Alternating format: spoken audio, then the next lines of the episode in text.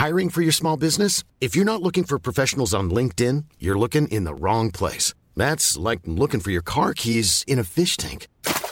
LinkedIn helps you hire professionals you can't find anywhere else, even those who aren't actively searching for a new job but might be open to the perfect role. In a given month, over 70% of LinkedIn users don't even visit other leading job sites. So start looking in the right place. With LinkedIn, you can hire professionals like a professional. Post your free job on linkedin.com slash people today. Many of us have those stubborn pounds that seem impossible to lose, no matter how good we eat or how hard we work out. My solution is PlushCare. PlushCare is a leading telehealth provider with doctors who are there for you day and night to partner with you in your weight loss journey. They can prescribe FDA-approved weight loss medications like Wagovi and Zepbound for those who qualify. Plus, they accept most insurance plans. To get started, visit plushcare.com slash weight loss. That's plushcare.com slash weight loss. Ni lyssnar på Bagge och Brobacke podcast. I 30 minuter varje vecka kommer vi ge vår syn på marknaden med fokus på pris, makro och sentiment. Välkomna! Så där var det dags för avsnitt 23 av Bagge och Brobacke podcast. Idag är det tisdag den 28 klockan 13.23, så vi spelar in en dag tidigare än vanligt och det här kommer ju komma ut natten mellan tisdag och onsdag. Eh, det blev så idag, men det gör ju inget, eller hur David? Det är massa att prata om. Det händer väldigt mycket på marknaden. Hänt uh, jättemycket, eller mm. händer jättemycket. Mm. Så det är ju alltid kul att få, få prata lite. Är det bra annars förresten? Uh, det är jättebra tack. Mm. Uh, håller på att sälja lägenhet mitt i allt här också, så att uh, det full rulle på alla plan. Fantastiskt. Ja, det blir skönt att inte behöva bo i ett museum inom kort. Du, eh, jäkla trevlig intervju eh, sist tycker jag.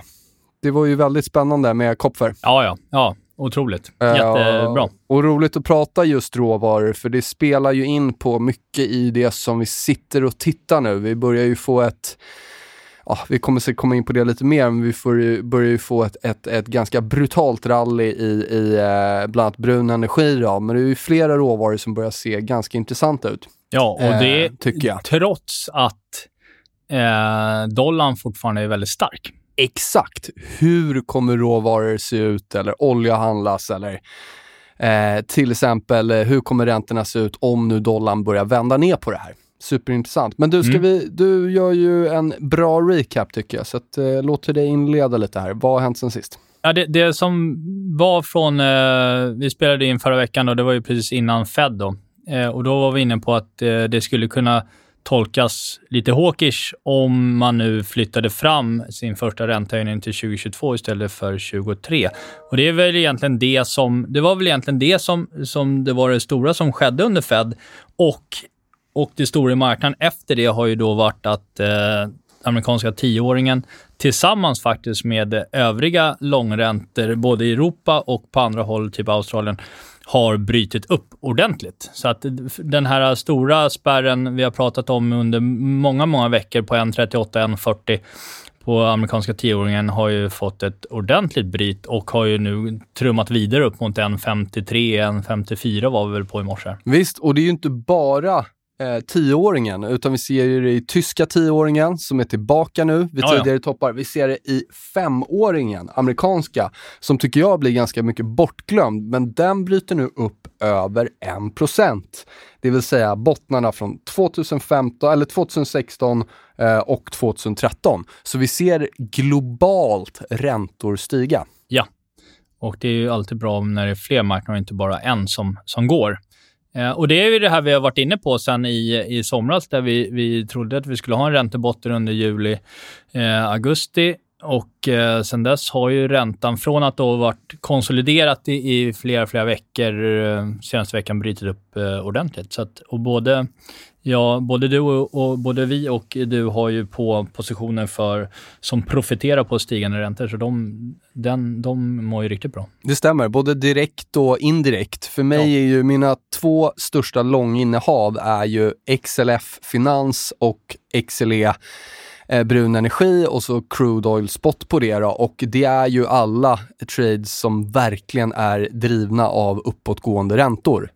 Eh, och det ser vi ju nu. Eh, det, det, är ju eh, man, man, kan prata bredare om in, industri också, eller industrials och, och säga liksom att, att eh, materials och så vidare också bör gynnas av det här, allt annat lika. Men det är framför allt de två sektorerna som leder. XLE mm. starkaste sektorn i år på S&P, XLF näst starkaste sektorn. Ja, vi ska komma tillbaka till den eh, rotationen. Men något som vore intressant, som vi inte hann bolla av förra veckan, det är ju vad vi har gjort för affärer sista en, två veckorna. Ska du inleda? Har du gjort något stor Ja, men det, det, Stordåd. Ja, men det stora är väl första till att börja med att säga att september varit väldigt bra eh, handelsmässigt, så det är kul. Börjar närma mig all time high där i equity-kurvan för min, eh, mitt värdepapper, vilket är väldigt roligt. Och då är det framför allt eh, VIX och korta positioner i början av månaden så, som eh, gillade riktigt bra och sen nu på slutet här då brun energi framför allt, eh, men även finans då.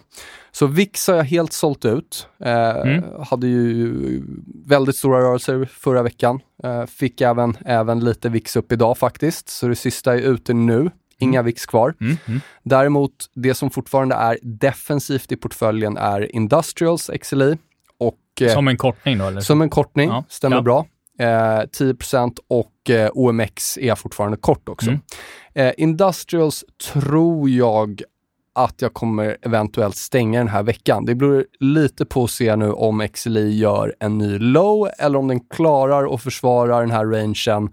Eh, då, då åker den ur. Eh, med tanke på att jag har så stor energi och finansexponering så, eh, så eh, är det så att säga, jag, jag, vill ändå se hur XLI spelar ut. Mm, de, mm. För den ser inte lika bra ut som XLI och XLF. Mm. Sverige jag tror faktiskt att Sverige OMX kan fortsätta ner lite till. Men det, det, som, det som ligger i fatet där är ju också att det rallyt vi har fått i den cykliska delen, bankerna har ju fortsatt upp då, men säg SKF, Volvo, Autoliv, många av dem är uppe mellan 8 och typ 11 procent på en vecka. Verkligen. Och det vore ju absolut inte märkligt om de pausar ner en, en 3-4 procent i närtid. Och då har du ju fortfarande då har du en sur OMX. Visst, alltså. så, och, och, som vi nämnt, liksom att eh, OMX är inte en ren value trade längre, utan Nej. det är lite ett annat djur. Och, och eh, nu är väl jag tror att vi är nästan på, eh, exa, inte exakt samma punkt som vi var för, i förra måndagen då, som var max fear, får vi räkna hittills. Men mm. vi är ganska nära där.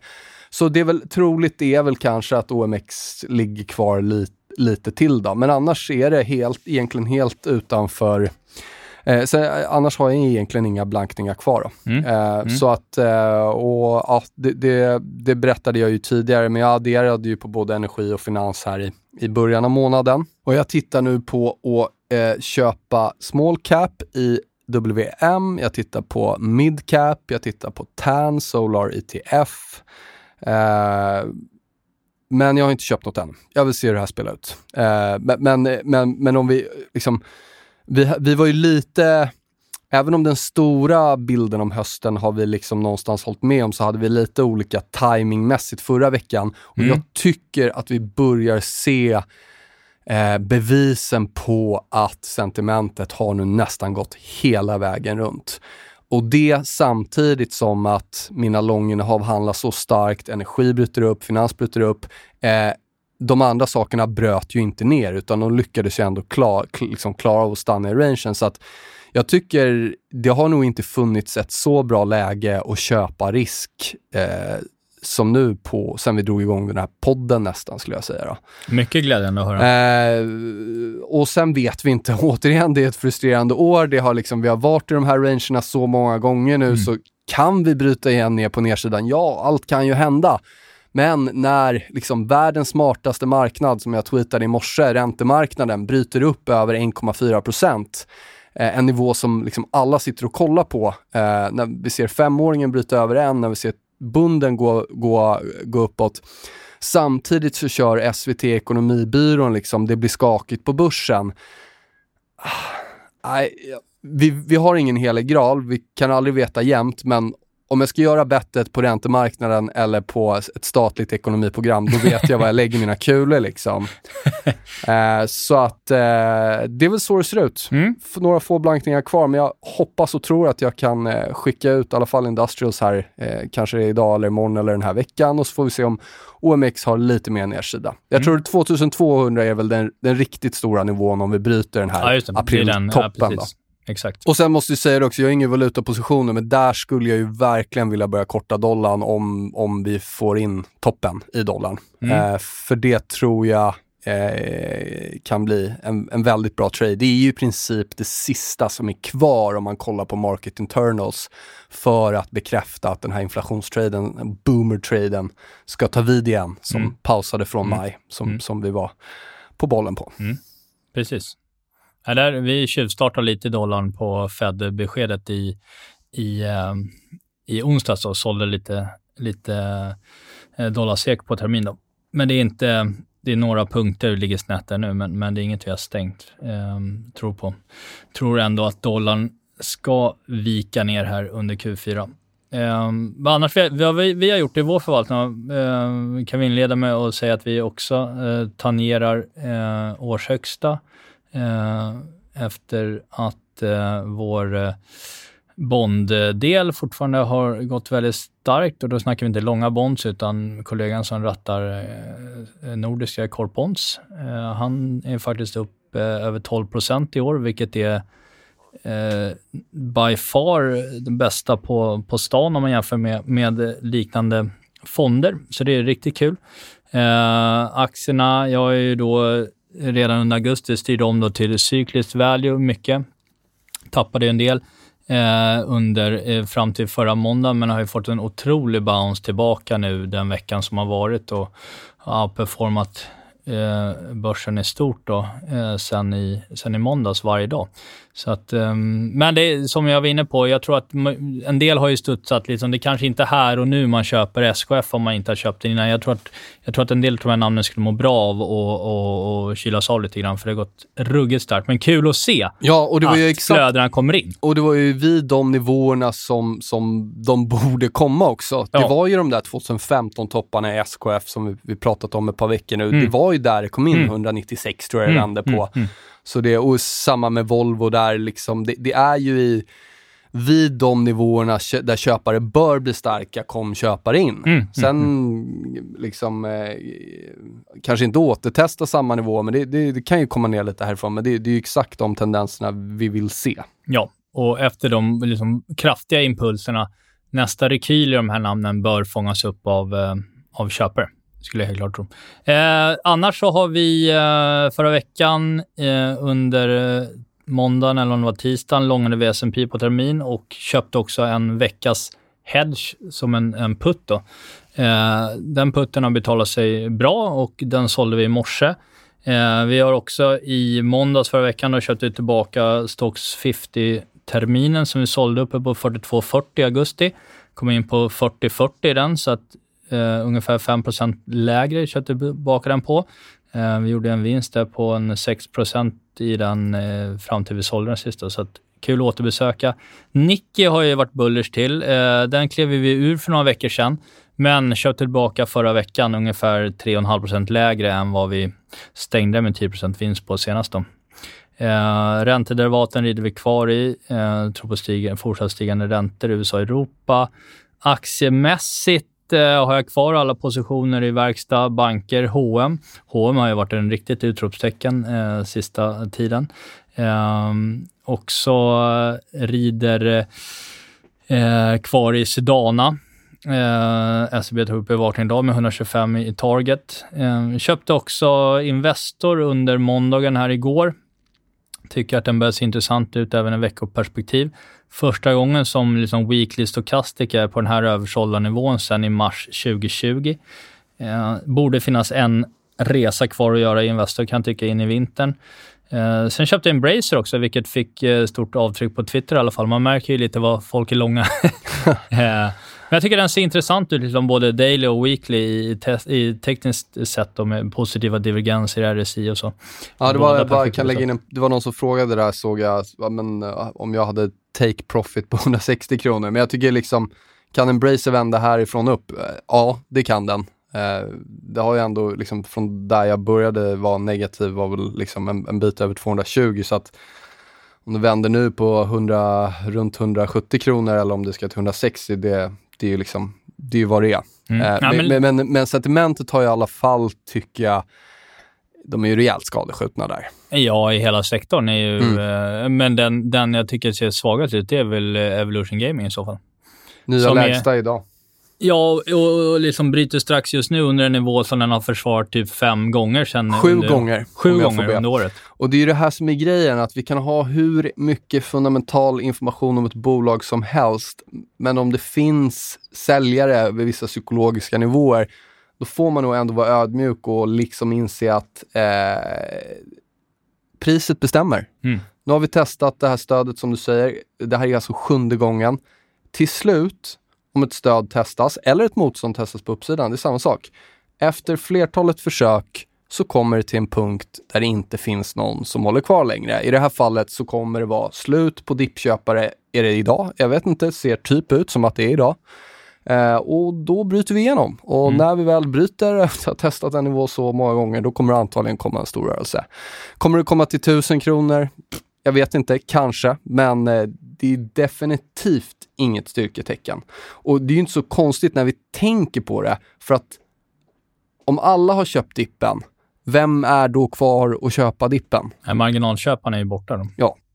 Sen ska man komma ihåg att tillväxtbolag, som det här också är, straffas ju med stigen långräntor. Så det är inte... Absolut. Och som även defensiva. Där Geting är ju ner duktigt också.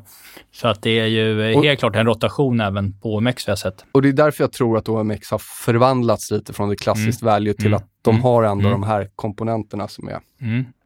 Och sen kan man vara, vara hur sur som helst och sitta på ett committed och allt det där liksom. Men eh, jag menar, priset ljuger ju inte. Eh, och man har faktiskt fått flertal chanser att minska sin risk. Det är ju inte så att den har gått från 1600 rakt ner här och så smäller det på ner vidare, utan det är ju, det är ju flertalet försök med lägre toppar mm. eh, faktiskt. Jag tror mm. det är tre eller fyra lägre toppar. Ja, den, den, rapporten i oktober blev kanske bland de mest spännande och mest välbevakade, i alla fall på Twitter.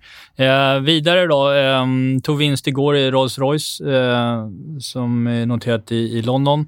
Eh, gick upp 44% på en vecka. Det är inte ens så att förra måndagens nedställ syns i grafen. Ehm, fick lite order så igår. Eh, klassiskt value play, men, men eh, jag tyckte att den gått lite väl starkt, så halverade den positionen per igår. En riktigt fin affär. Och sen var jag med i IPO i CTEC också då, som sattes i fredags. Eh, och där UBS stål, ställde upp någon eh, skön eh, at market-snurra på, på öppning. Aktien öppnade på 170 kronor. IPO var 69. Ehm, så att jag tyckte den var fullvärderad på 170, så jag blev klar med min order där. Bland de få aktier man fick då. Men, men det blev en 147 procent på, på mer eller mindre två minuter. Fantastiskt. Eh, ja, kanske den snabbaste 150 procenten jag har gjort faktiskt. Eh, Eh, men jag köpte faktiskt tillbaka den då. Jag tycker den, den kommer ner 28 procent sen jag sålde i fredags, så att, eh, eh, låt se. Men eh, jag är i alla fall tillbaka i aktien då.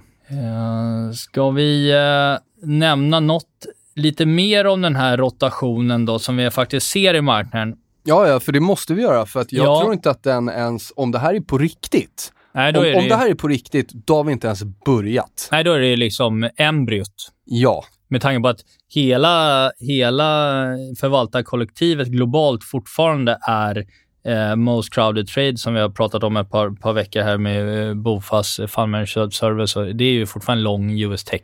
Det är lång eh. US Tech och på det så har du fortfarande en asset class, det vill säga commodities, mm. som är den överlägset största bullmarknaden i år. Det är det som rallar och mm. det är ingen som vill äga commodities fortfarande. Nej. Det är liksom noll inflöden i det. Tittar du på, jag gillar ju att kolla på relativa värden och eh, har en graf här som jag har haft med förut, men XLF relativt mot Spider, alltså S&P 500 och XLE, energi, relativt mot Spider. Alltså vi snackar ju 12, 13, 14 år av underperformance från de här sektorerna och den här liksom vändningen upp nu, det, det är inte som, som jag sa, alltså är, är det här början på en större trend, då har vi inte ens börjat. Då finns mm. det så otroligt mycket eh, uppsida kvar. Och det kan till och med vara så att det behöver inte vara att det ska bryta den trenden. Vi, det kan fortfarande gå väldigt, väldigt mycket. Det, det, behöver ju inte vara så att amerikanska tidningar, om vi ska blicka framåt nu lite, för någonstans så grundar det i sig att om det är en 40-årig nedåtgående räntetrend som har brutits nu, eh, då kommer ju value-traden eh, funka väldigt, väldigt länge det kan vi inte säga nu. Det behöver vi se om, om 10 year går över 3,20 eller vad det är någonstans. Och där är vi, det, det är liksom, det, det, är en bra bit framåt. Mm. Men det man inte får glömma bort när det gäller både energi och bank, mm. det är att det är en jäkla leverage i de eh, tradesen kontra eh, en tech-trade. Mm. För kollar du på techbolagen idag, hur högt de är värderade, hur stora bolag det är, kontra de här bolagen som har varit sopiga i 10-12 år. Mm. Eh, för 12 år sedan, då såg det annorlunda ut. Då var de här bolagen lite mer värda, men idag är de otroligt lite värda jämfört med de här största bolagen. Så hävstången man kan få i energi och, och till exempel banker, och då är det så att hävstången beror också på att underliggande tillgång handlas i rätt riktning. Och när det gäller energi så är det olja och när det är eh, bank så är det räntor. Ja. Så får vi kraftigt stigande räntor så, så agerar det hävstång för banker otroligt mycket. Får vi stigande oljepriser så agerar det hävstång för energiaktier otroligt mycket och det är därför vi kan få sån riktigt stark utväxling i den här typen av bolag. Mm. One size fits all, seemed like a good idea for clothes. Nice dress. Uh, it's a T-shirt. Until you tried it on. Same goes for your healthcare. That's why United Healthcare offers a variety of flexible, budget friendly coverage for medical, vision, dental, and more. So, whether you're between jobs, coming off a parent's plan, or even missed open enrollment, you can find the plan that fits you best. Find out more about United Healthcare coverage at uh1.com. That's uh1.com. Since 2013, Bombas has donated over 100 million socks, underwear, and t shirts to those facing homelessness if we counted those on air, this ad would last over 1,157 days. But if we counted the time it takes to make a donation possible, it would take just a few clicks. Because every time you make a purchase, Bombas donates an item to someone who needs it.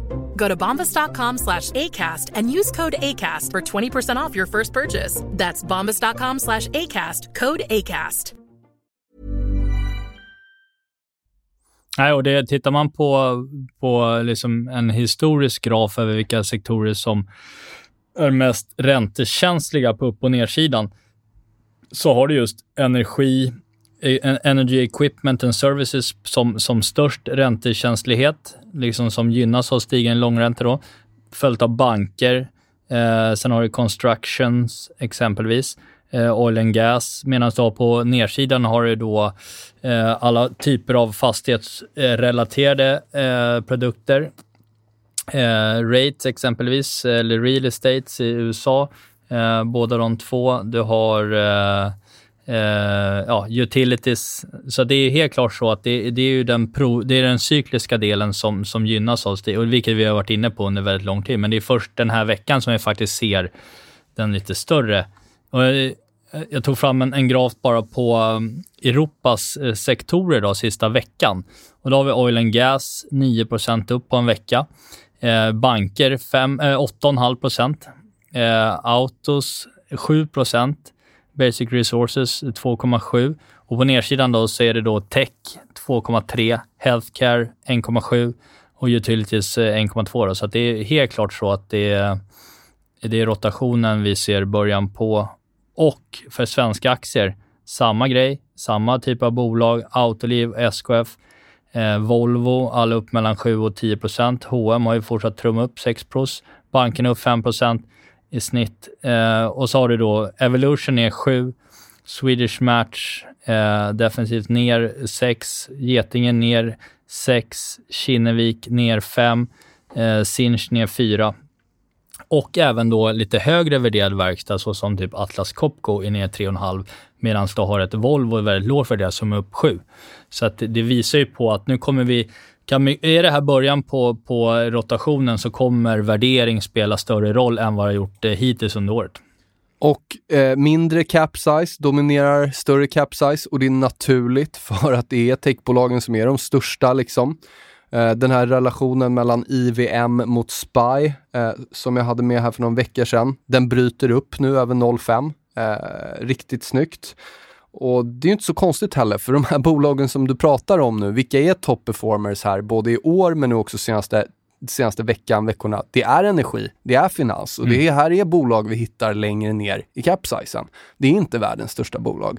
Så att det ter sig fullt naturligt att eh, inflationstraden eller boomertraden ska liksom eh, gynna de lite mindre bolagen mest. Och tänker vi på det också, det behöver inte innebära att tech fullständigt brakar ihop. Nej, nej. Eh, men en liten, bara en liten omallokering mot det gigantiska tech komplexet mm. till de här lite mindre bolagen. Ja, jag menar, det blir ju en jäkla det blir mycket pengar in det kan man eh, säga. på de här mindre bolagen som, som är vä mindre värderat för att de har varit så otroligt sopiga i tio ja, år. Visst. Och betydligt mindre likvida också än om du jämför med ett Apple eller Amazon. Eller. Och det är ju viktigt att, att, att lyfta fram hur när vi, när vi sitter och, och håsar. Eh, det är ju som med högbeta att det gäller ju åt båda hållen. Ja, ja. Så att det är ju, vola, det. det är volatilare grejer eh, och det måste man ju med i beräkningarna. Men jag tycker ändå att risk-rewarden, det, det, jag vill ha i en trade, det är ju att jag kan definiera min nedsida och veta ganska snabbt om jag har fel. Men att uppsidan ska vara väldigt stor. Mm. Eh, för då behöver jag ju faktiskt inte ens göra rätt hälften av gångerna. Nej. Tänk, man behöver inte ens göra rätt. Fantastiskt. Ja, så att, eh, och det är det jag tycker att det börjar bli här nu. nu har Vilket jag, jobb jag har va? Ja, Nej, men nu har jag ju liksom, visst energi och, och bank och sådär, det har ju varit trender som jag har legat i länge, men nu har jag ju liksom ökat dem igen och det gör jag för att jag tycker att det börjar se ut som att det här brytet kommer. Vi har räntorna, vi har, ja det är egentligen bara dollarn som är kvar som man mm. verkligen skulle vilja se eh, att den bryter ner, för då, då finns det inget som, som eller ja, då, då, har vi alla pusselbitar på plats. Ja, Samtidigt kan man inte vänta på allting heller, för då, då kan man missa mycket. Det var ju så du resonerade kring SKF och Volvo och de aktierna. Ja, glad är man över det, det efter en vecka. Så är det. Um, så att, men så länge man så att säga, definierar risken uh, så, så tycker jag att det är, uh, kan man absolut köpa Eh, innan man kanske tror att det är en absolut botten. Eh, jag tänkte på det du sa med, med tech och, och value. Om man tittar i USA då. Eh, när techbubblan brast då 2000, de sju åren efter det, så gick ju, så outperformade value-bolagen tech med eh, 100% relativ performance. Eh, och eh, det är väl inte så att vi kanske ska ha den typen av, av rörelse här, men tittar vi på liksom Nasdaq mot eh, Dow Jones Industrials så är vi uppe återigen och nosar kring de här eh, millenniumtoppen i relativ, eh, eh så att säga, relativ chart.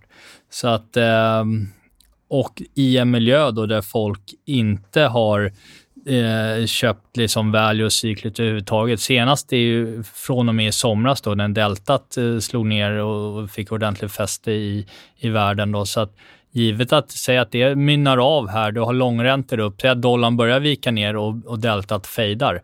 Och även då vi ser tecken som vi var inne på förra veckan på att möjligtvis chip shortage eh, kommer att ebba ut också, att det ser bättre ut eh, in i Q1, ja då har du ganska bra uppsida många av de här.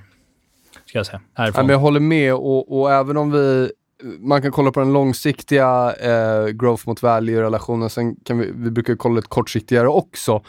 Och nu, nu har du verkligen fått vatten på din kvarn. Det där som verkligen låg på linjen och testade, både i mega cap growth och, och mega cap value och large cap growth och large cap value, har nu vikt ner igen under tidigare topparna. Så att eh, pusselbitarna är på plats. Eh, vet inte vad man ska säga eh, mer än det. Jag tycker liksom bevisen läggs här och dessutom den här sköna sentimentsvändningen som verkligen gått från att alla skrek, eller liksom det var så otroligt positivt här i våras, maj, juni till att OMX är nu på samma punkt eller till och med lägre i vissa fall. Och nu är det bäsigt. Ja, ja. exakt. Ja, den, den, den eh, tycker jag är tickar ytterligare en box. Det, det, känns ju väldigt mycket skönare att köpa risk in i den rädslan än att köpa när alla är happy. Ja, det kan man absolut säga. Sen är det ju som du var inne på, jag menar, det, det vi pratade om förra veckan som vi saknade på marknaden i botten eh, från i måndags, då, det var ju att vi hade ju inga liksom, positiva divergenser i dagsgrafer och så. Det blev ett v, en V-vändning. Eh, och därför spekulerade vi att vi skulle kunna komma ner igen i närtid. Då. Eh, och tittar vi säsongsmässigt på S&P så skulle vi ha en botten den 29 september. Det är på, imorgon onsdag, alltså när den här podden släpps.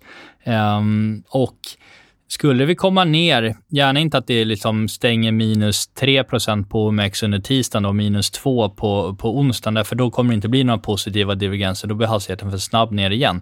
Men säg att det liksom eh, segar sig ner lite härifrån. Jag menar, för Europas del så har vi, där är det ganska långt ner till, eh, till, eh, till eh, förra veckans lägsta. Men på, för svensk del är det, är det typ 1% eller liknande.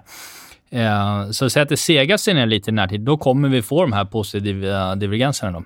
Och samtidigt då som ett negativt säsongsmönster för september i alla fall börjar ebba ut, eller september är slut på torsdag till och med.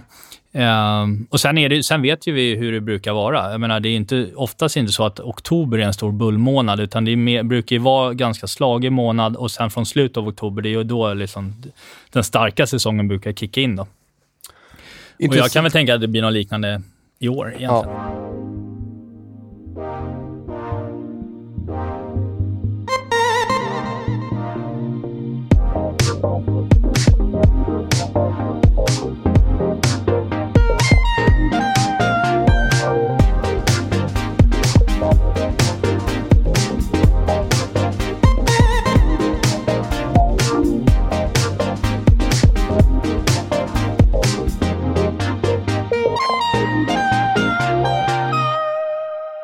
Ja, men det är intressant med bara ta krypto lite och prata mm. kort om bitcoin. Mm. Den har ju etablerat sig under 46 000.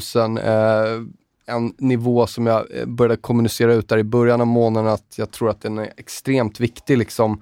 Och det ser ju ut, om vi kollar på korrelationen nu, som att bitcoin är en, en growth trade.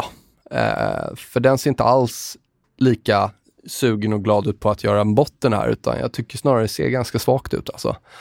Så man gör ju som man vill såklart, om man är kortsiktig, långsiktig och sådär. Men eh, jag skulle inte röra eh, varken krypto eller bitcoin specifikt un, un, om vi inte är över 46 000. Jag tycker det ser svagt ut. Sen kan jag ju tycka, som Kina var ute i veckan och bannade alla transaktioner i, i krypto och sådär, att inte, att inte liksom bitcoin är ner mer tycker jag ändå tyder på en form av liksom motståndskraft. Absolut. Um, de där grejerna tror jag man ska ta ganska lite hänsyn till för att jag tror att varje gång de har kommit ut med en sån där rubrik, då har ju det, ja, kollar man efter så har det ju gått upp efter det. Då. Så det, det, det tror jag inte heller så man ska lägga för mycket vid. Men det faktumet att, att vi bröt under 46 000 redan i början av september och inte klarar av att gå över där igen. Mm. Det är ett svaghetstecken mm, för mig. Uh, och, ja, men det är lite som, som Evo, Embracer och allt det där. Man vill ju gärna kunna definiera sin nedsida om man ska köpa saker som har gått lite tufft. Och jag mm. tycker det blir svårare att göra det från de här nivåerna än från om vi är över 46 000. Mm, mm, mm, Inne på samma tema höll jag på att säga, men tittar på um, kinesisk tech då. Uh, Hang Seng Tech Index. Och uh, den gjorde ju en botten den 20 augusti. Har inte gjort en ny botten sedan dess, men gick upp eh, initialt på, på månaden på september och kommit ner igen. Handlas egentligen en stor liksom, kilformation. Eh, laddar ju för, helt klart för en större rörelse i, i min värld. Eh, och eh, lägger man på en RSI-graf för att mäta momentum så har vi en, ett, ett bättre momentum, med positiv divergens så att säga. Så får jag gissa så kommer det här brottet på, på uppsidan då i, eh, i kinesisk. Då. Kanske också till, till, till eh, eh, mot, mot amerikansk tech. Då, så att säga. Det är ju så att kinesisk tech värderas ju inte på samma multiplar som den amerikanska heller av olika tydliga anledningar. Inte minst alla eh, regulatoriska förändringar som har skett över sommaren i, i kinesiska Har du sett Alibaba, är den... Det håller ja, ser ut ungefär, ja, ser ja. ut ungefär som eh, sektorn i övrigt. Eh, även Tencent. Eh, och tittar vi på bredare Hongkong, eh, Hang Seng då, eh, så gjorde vi en, en botten där i tisdags, med, liksom övriga börser gjorde. Eh, den skedde dock till en viss positiv divergens jämfört med botten vi hade i sent i juli. Eh, sen dess har vi stått och trampat vatten på de här nivåerna um, på, på Hang Seng. Då. Så att köpsignalen fås ju först över eh, 24 800 och det är eh, från dagens nivå ungefär 1,5 procent upp. Då. Men helt klart någonting att, värt att bevaka tycker jag. Och framförallt om man tar ut de här jämna 25 000 då, för då ser ju eh, Hongkong eh, helt klart bättre ut. Det är intressant att bara komma tillbaka på räntorna. Jag tänker, det, vi båda blev ju negativa till inflationstraden i maj för att vi tyckte att räntor började toppa ur och vi tyckte att det var för mycket prat och det blev en konsensus att mm, prata om mm. inflation. Mm. Eh, nu är räntor tillbaka, vilket vi liksom, eh, båda har, har positionerat oss för. Nu är de tillbaka vid de där topparna. US 10 har liksom, eh, brutit upp över en 4 och så vidare. Det pratade vi om. Tycker du att det pratas lika mycket om inflationen nu? Nej. Jag tycker inte att det gör det. Och Nej. jag tycker inte ens att man behöver bry sig om inflation eller icke-inflation, utan det är bara att titta på priserna. Mm. Titta på oljepriset, titta på eh, rå, breda råvaruindex, titta på räntemarknaden. Det är där vi får bevisen om inflation. Vi behöver inte diskutera det andra, stagflation, inflation, inflation hit, inflation dit, utan kolla på priserna. Eh, jag, jag, tycker det är eh, tycker det är så mycket eh, bättre i många fall, för det blir så eh, det är så många teorier där ute eh, och liksom incitament och, och, och, folk kommer från höger och vänster och har en agenda. Och priset ljuger ju inte, eller hur? Där kan vi i all, alla fall enas om att priset är vad det är. Exakt. Och just nu pekar världens räntemarknader på uppåtgående räntor. Vi ser råvaror är utperformar all börs stenhårt i år. Ja, och tyska ja. tioåringen ser ut som den ska upp på nollränta. Visst. Och strax däröver. Och då snackar vi liksom nollräntor har vi inte haft i Europa sedan 2018. Och om vi kommer ihåg så toppade ju faktiskt global risk hösten 2018. Mm. Det är många som glömmer bort det, eh, även om det har sett lite annorlunda ut på andra delar. Så kan vi ta oss upp över nollan igen? Kan vi liksom få den här storhetstiden som vi vill nu i Europa, emerging markets och så vidare? Det, jag tror att Europa skulle må väldigt bra, framförallt europeiska banker skulle må otroligt bra av nollräntor. Ja, den, vår, vår bank trade i europeiska banker, den håller vi, håller vi hårt i. Mm. Jag tror att det har mer att ge in i nästa år om inte han. Sen på kort sikt kan man ju säga så att eh, den andra sidan av det här myntet är då långa bond, så de är väldigt översålda på väldigt kort sikt. Så det är det. Det har gått väldigt starkt. starkt. Absolut. Så att jag, jag, jag skulle inte lägga på några nya trades för långräntor upp här och nu. Eh, Nej, vi har ju tagit de här som bottnarna, så att det är lite ja, annorlunda. Ja, exakt. Det är ja. annorlunda. Men, Men i eh, min värld kan tioåringen i USA testa av en 4 igen då, i, i, in i nästa vecka. Kan hålla Men på där se. ett tag, absolut. Uh, och... Men blir det ingen större eh, liksom rekyl i den efter det här uppstället, då är det ju stenstarkt, höll jag på att säga. Bra. Um, nej, bara för att nämna någon sista på, på Kina. Det är ju så att eh, tittar man på exponering, vad globala fonder har gjort mot Kina och Hongkong då, och det är då en, en, en analys av 381 fonder. Så har eh, exponeringen i de här fonderna som var uppe på 5,1 i, eh, i januari har halkat ner till 3,8 procent i september då, efter att alla har mer eller mindre spytt ut Kina-exponering med eh, alla eh, regulatoriska förändringar och allting som har hänt i landet. Eh, men 3,8 procent eh, average exposure to, till Kina det har vi alltså inte sett sedan 2017. Så att det är en väldigt stor nedviktning man har haft i Kina. Då. Och eh, jag kan väl tro att den är på väg, att, vi, att Kina bottnar här i krokarna. Ja, EM men det är kul, där. man vill ju se det här att folk liksom tappar tron och spyr ut det. Liksom. Ja, men så är det ju. Så är det ju. Och, och det är väl, jag sitter fortfarande och kollar på emerging markets ETFen där. Jag är mm. otroligt sugen på att köpa en.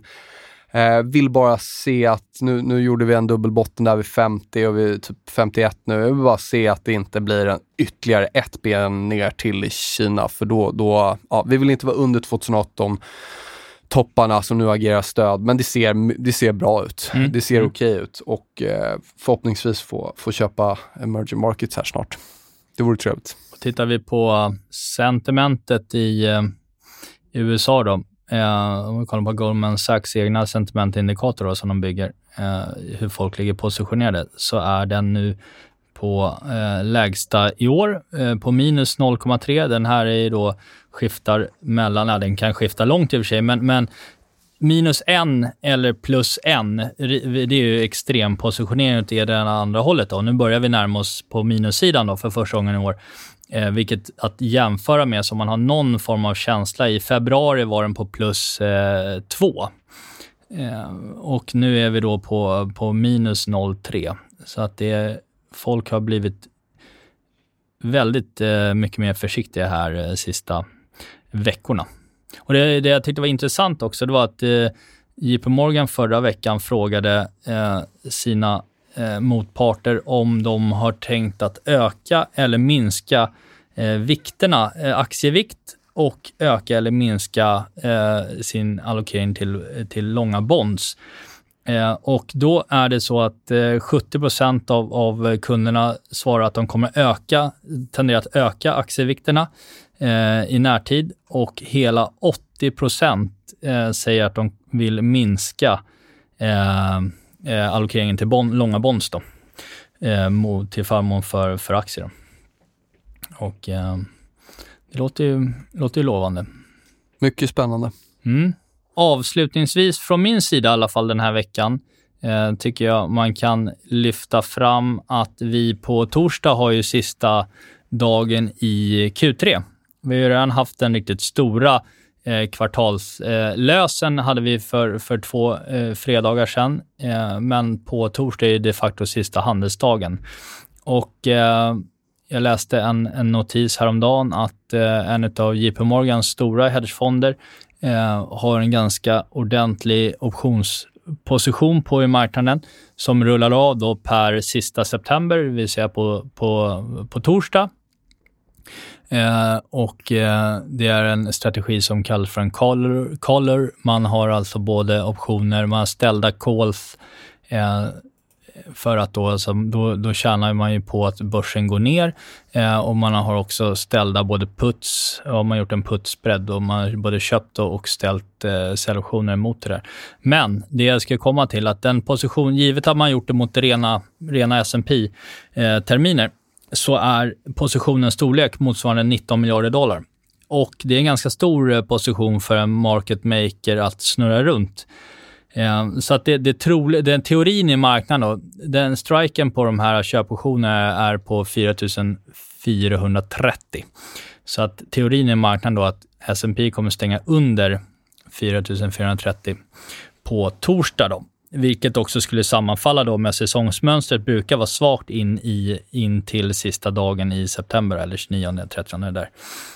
Um, så att eh, uh, risk-reward i, på, på, i det ytterst korta perspektivet uh, är fortfarande lite sådär halv, halvljummet om man betänker den. Då. Det är ungefär eh, 1% upp till den här strike-nivån då, härifrån. Ehm, Medan jag tror ju sen att oktober kommer eh, öppna starkare än vad september stänger. Säger så. Spännande. Du, mm. jag tycker vi rundar av där. Det mm. blev en dag tidigare. Det hoppas jag att ni lyssnare är okej okay med. Nästa vecka är vi tillbaka på samma dag, har jag för mig. Det är också en tisdag du spelar in. Nästa vecka? Ja, ja tyckte jag att du sa. Så kanske det var. Jag skrev in det med gåspennan i min liggare i alla fall. Ja, det är bra. Mm. Nej, men eh, tack för idag. Kul att ni fortsätter att lyssna, kommentera. Jag har inte så mycket mer att säga. Ta det lugnt där ute med risken. Eh, annars så får jag ja, säga tack och hej och lämna över till dig om du vill säga något David. Nej, jag har inget ytterligare att tillägga. Jag tycker att det var ett, ett, eh, lite kortare avsnitt, eh, men, men eh, det vi kan sammanfatta med är ju att den här rotationen vi har pratat om i, sen i somras ser ut att börja så ett frö, om inte annat. Boomer trades are back baby. Vi säger så. Exakt. Ha det bra. bra. Tja! Tack. Hej, hej.